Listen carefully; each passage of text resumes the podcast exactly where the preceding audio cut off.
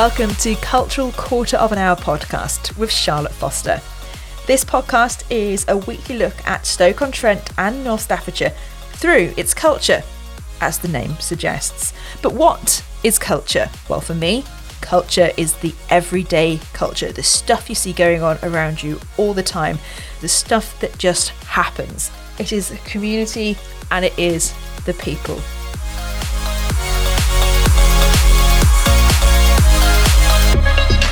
Hello, welcome to this week's episode of Cultural Quarter of an Hour. Hope you are doing well. Hope you're still managing to be creative throughout lockdown, which is what we're talking about over these uh, new episodes of Cultural Quarter of an Hour at the moment. How we are getting through lockdown by being a little bit creative. Last week, we heard about how the people involved at Stoke North Live at Home are staying creative. They are one of a few groups who have been given a grant by Voluntary Arts England and the Stoke on Trent City Council to help spread creativity at home. It's all part of Get Creative at Home. So this week I want to tell you about another recipient of that grant. It is the Spode Rose Garden. I've been speaking to Glenn Stoker. He's an artist, he's a director at Airspace Gallery in Hanley. But when he was speaking to me, he was wearing his hat that is the chair of the Friends of Spode Rose Garden. I first of all asked him to give me a little bit of background about the garden itself. We uh, started developing the Rose Garden back in 2012 um, as a, an airspace gallery uh, project, um, and uh, that garden's association with the China Halls and at the time the Ceramics Biennial. Um, and uh, we're at, we got to the point in 2016 where the garden opened to the public, and about a year or so before that, um, we set up a volunteer group. Um, to uh, try and get um, some concerted activity happening in the garden, get some help in doing the development of the garden, but also knowing that lots of people in that town of Stoke and uh, the city in general really like to get out and do some gardening. Uh, and so the Friends of the Spode Rose Garden was born. Um, there's about uh, 12 of us in the group, and we get together um, monthly or more often when uh, when we can to uh, to manage and maintain the garden. Put on a series of events throughout the year, and one of those events uh, was going to be uh, around Mother's Day this year, and um, we were hoping to get lots of people into the garden, uh, do some. Uh, seed planting demonstrations and talk lots about um, how to grow plants from seeds.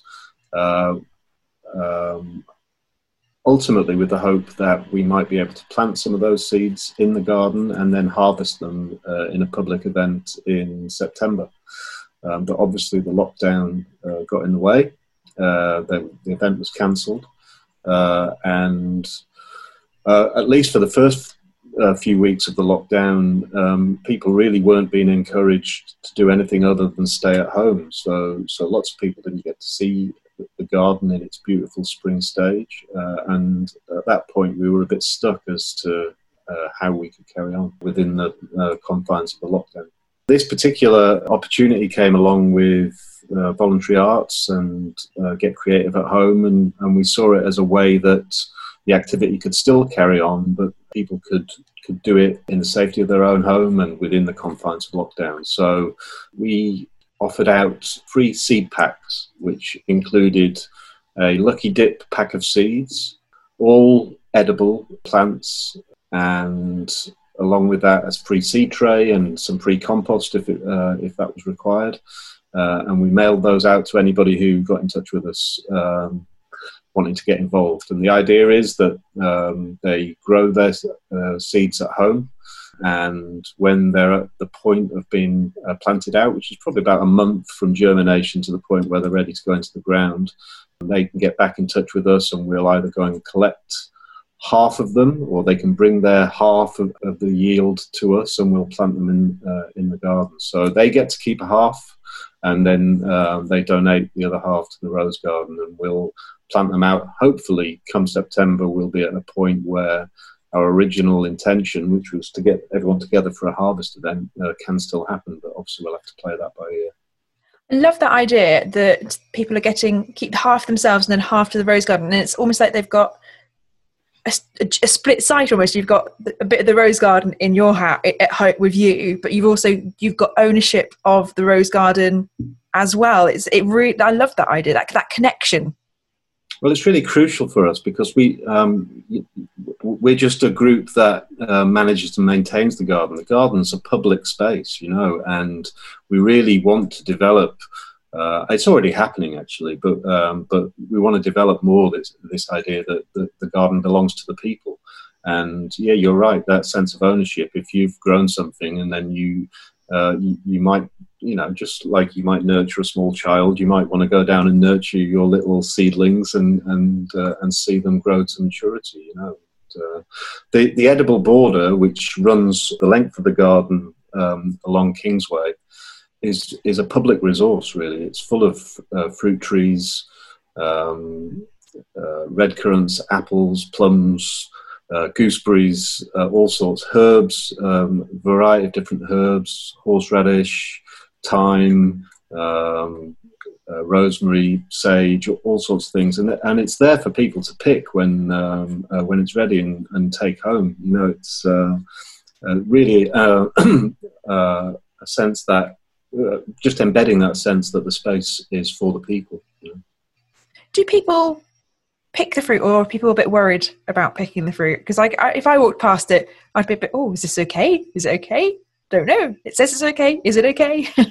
I'm sort of the opposite of that. When I'm when I'm out and about, um, and actually, there's fruit growing all over all the cities, towns, and cities in the country. It's not just a rural thing.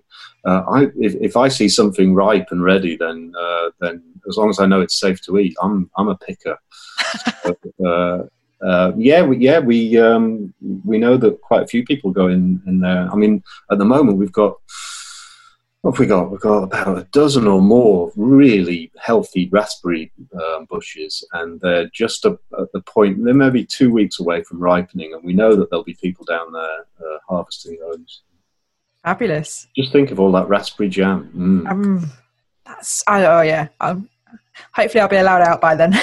that would be really good to go and have a have a bit. Actually, say about it. I always go and pick, you know, it's always you go. I go looking in brambles for berries and things like that when I'm on when I'm out walking. I love and you can always tell if I've had a good run like it because I go for lots of long runs. If I've had a good run, I come home and I've got the, the juice around my mouth a little bit.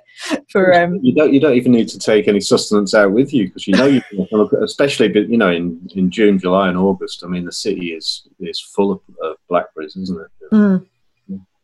You mentioned about the mental health benefits of of gardening and that kind and the creativity that you get from gardening as well. I think people I think someone has said to me that gardening to them is just outside tidying, outside housework, which uh-huh. I kind of sort of was like, yeah, I get that. But actually, once you get going on it, there it is. You can be so creative. You can, and you do get that mental health benefits. Is that something that you got you as a team and you, you as yourself have, have seen as you've been working on on the rose garden over the years?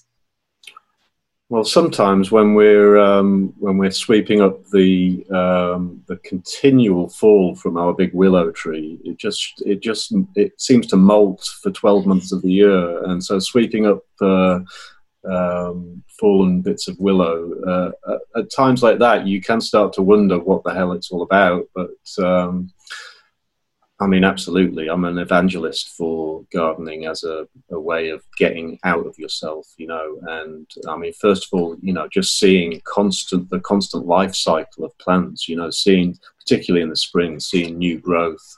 Um, but also, you know, come the autumn and the winter when you're when things are dying off and you're and you're pruning back down, you know, all of that activity is um, is plant care. You know, this idea of care for things other than yourself. It's so easy in the in the modern world to become insular and think you know the whole world revolves around you and all of the problems are yours. And and, and gardening's just a way to really get yourself out of yourself. Um, as well as the physical exercise, you know, getting your heart going and getting the blood pumping. Um, I think it just offers um, an outward perspective, which is uh, which is really helpful. And yeah, all of our group um, are uh, keen advocates of that message. And what are your hopes then for, for when lockdown fi- goes, it will. It's going to lift. It's going to lift at some point. I think we have to hold on to that. It's things are going to get better. What are your hopes for for the garden after lockdown? I mean, I think we're already with, with the easing of the lockdown restrictions, we're already seeing lots more visitors back into the garden, and that's a nice thing. Obviously, you know, people are being quite respectful and being uh, um, practicing their social distancing and stuff, but it's completely possible. So I would urge uh, anybody who's listening to this to um, to not be uh, fearful. It's a it's a really nice place to go to now. Um, if when things change and get back to normal, whatever that is or what that will be, um, the garden. Uh, uh, will continue to be a place where people can congregate, where where we as a group and as a town can put on regular growing events, events attached to the Spode China Halls with its ceramics heritage. But I do have I, I do have one dream, which might be a pipe dream, um, which is if you want to hear it. Yeah, I love a pipe dream. They're the best. Okay, so I've got a sense that one of the things that ought to change from this current situation is that environment um, uh, moves up the pecking order in um, city uh, policy making decisions. We're a, we're a city that relies way too much on the car. We've got way too many car parks in this city. They take up far too much important central space. And right opposite the Rose Garden is Kingsway Car Park, and it's a key example of this. It's a huge space in the middle of a town uh, that to us seems wasted.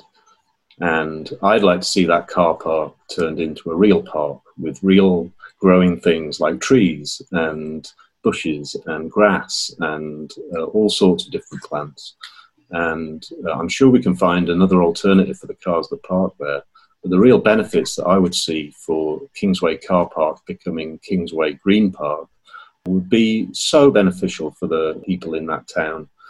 Ideally, the stakeholders in the city might look at the example of the Rose Garden and see the artists that were involved in uh, developing that with quite a subtle approach to the city's heritage and allow us to work with town planners, agriculturalists, horticulturalists, ecologists to develop a brand new green space right in the middle of the town.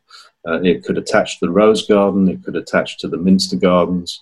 There are some culinary and uh, leisure businesses uh, back onto that space, and it, it could just become a really beautiful green hub for one of the six towns, which is a bit short on green space. Um, so, my pipe dream is that the example of the Rose Garden uh, could help uh, regreen and slightly rewild um, uh, one of our six towns. As you were talking, I could totally, totally see it. And as, as you just said, I was there going, but we're really lucky in Stoke-on-Trent because we've got loads of parks in the city. And then I went, but where's the big space in Stoke? Yeah. And you're right, it really is lacking it, isn't it? It hasn't got the, the same amount of green space as some of the other towns in the city. Sure, and you know, and a broader uh, point is that our our city centres are going to have to change their focus. The future, the way I see it, isn't in retail, it isn't in business, not in not in the centres, um, but it might be in some beautiful, safe spaces for congregation and for uh, lingering a little. But I, I understand that the economics uh, will often take precedence. Um, I am I am encouraged that some progressive thinking around the world is starting to place well-being above GDP as uh, as the key motivator for policy making. Uh, I'm just not sure we're quite there yet. How exciting do you think it would be to replace the Kingsway car park in Stoke with a Kingsway garden or just a Kingsway green park? I think it's an amazing idea. But then I have got myself a bike during lockdown and started cycling everywhere. But in all seriousness, Stoke is one of the towns in the city that really doesn't have as much green space as the other towns. We're so lucky in the city to have so many green spaces and parks. And it was only when I was talking to Glenn that I realised just how little green space there actually is in Stoke obviously, I've uh, spoken to Glenn about coming along and having a look at the Rose Garden myself and doing an interview there when I can, when all the friends get there. And hopefully, that'll be the Harvest Festival time in September. As always, thank you to Glenn for taking the time to talk to me. I really enjoyed it. I hope you enjoyed it too.